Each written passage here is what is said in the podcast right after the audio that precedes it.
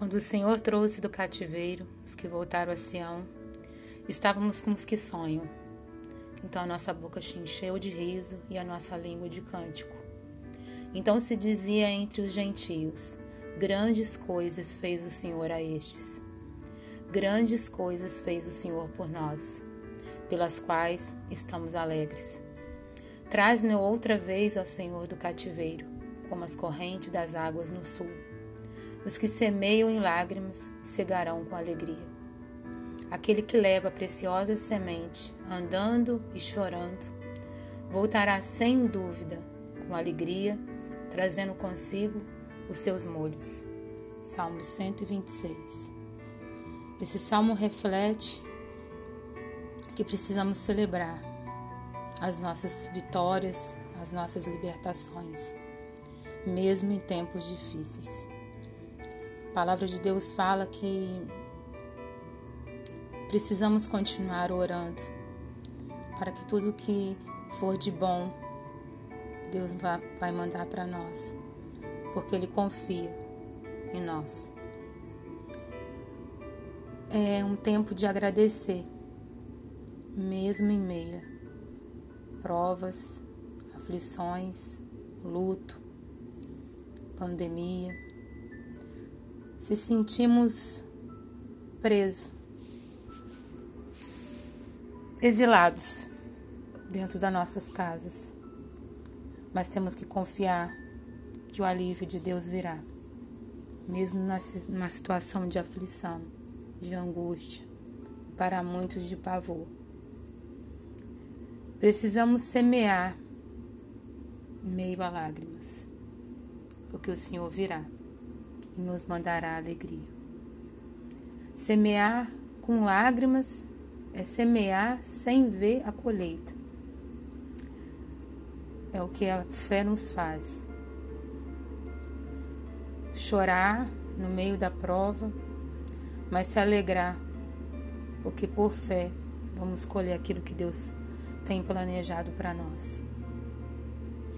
Nosso compromisso é celebrar nossas libertações, nossas vitórias, sejam elas materiais, emocionais ou espirituais. Devemos desfrutar as bênçãos de Deus, as vitórias alcançadas, continuar orando para que Deus complete o que começou na nossa vida e na vida da nossa, da nossa família através de nós. E depois que a gente glorificar a Deus, agradecer, ser grato a Ele, pedir para que Ele continue semeando, continue cuidando de nós, para que possamos ser, serem melhor. A palavra de Deus fala que o choro pode vir à noite, mas a alegria vem pela manhã. Pode passar dias, anos e meses em meio de lágrimas e dificuldades. O Senhor tem nos sustentado esse um ano de pandemia. Para nós, tudo é impossível, mas para Deus não há missão impossível. Continuamos plantando, continuamos cuidando, sendo grato, tendo paz, fé não acreditamos que somos derrotados, mas que no tempo de Deus a vitória virá. Ninguém chega ao topo de uma montanha se não subir. E ninguém sobe lá sem ficar cansado ou sem estar suado. Sem tropeçar, às vezes tem que atravessar rios, nadar, pegar um barco, caminhar muito tempo Ninguém chega ao seu destino se não fizer uma viagem. Ninguém termina um livro se não vencer página por página. Ninguém constrói uma casa se não colocar tijolo por tijolo. Na minha vida foi assim. E para muitos que vivem aqui nos Estados Unidos ou em outro país é assim. A gente sai da nossa terra, atravessa países, mares, para chegar a um destino começar tudo de novo. Sem saber a língua, sem saber o que nos reserva, o que vai acontecer e nós vamos semeando dia após dia, numa missão que a gente pensa que não vai ser realizada. Mas o Deus que a gente serve, ele muda a nossa história. Como coloca nós fortes na nossa terra, coloca nós fortes aqui. E coloca um júbilo na nossa boca. Em um dia, o cântico da colheita chega. Dias cansativos, eternos, dificuldades, mas quando passam os anos, o plano de Deus foi perfeito. E eu sou grata. Grata por tudo que eu vivi, por tudo que Deus fez,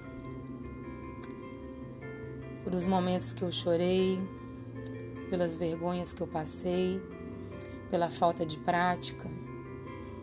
Para muitos, sem reconhecimento, sem valor, mas fui de esforço em esforço, vencendo, como todos nós vencemos. A minha batalha foi assim, para outros a batalha são outras, cada um na sua batalha. Aqui ou em qualquer lugar do mundo. Nós vamos semeando pouco a pouco. Dias de tristeza, dias de alegria, tem dias que sentimos fracos, mas a gente acorda que pensa que um dia vai ser melhor que o outro. Então não deixe de semear, mesmo com lágrimas, porque um dia o cântico de alegria virá. Cantos de alegria trazendo seus feixes. Porque Deus é Deus. Ele é plenitude, um amor inexplicável.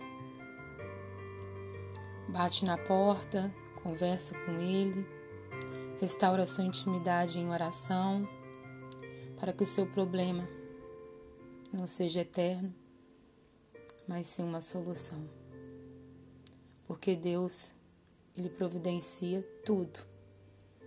Ele é o Deus do passado, do hoje e de eternamente. Amém. Bom dia.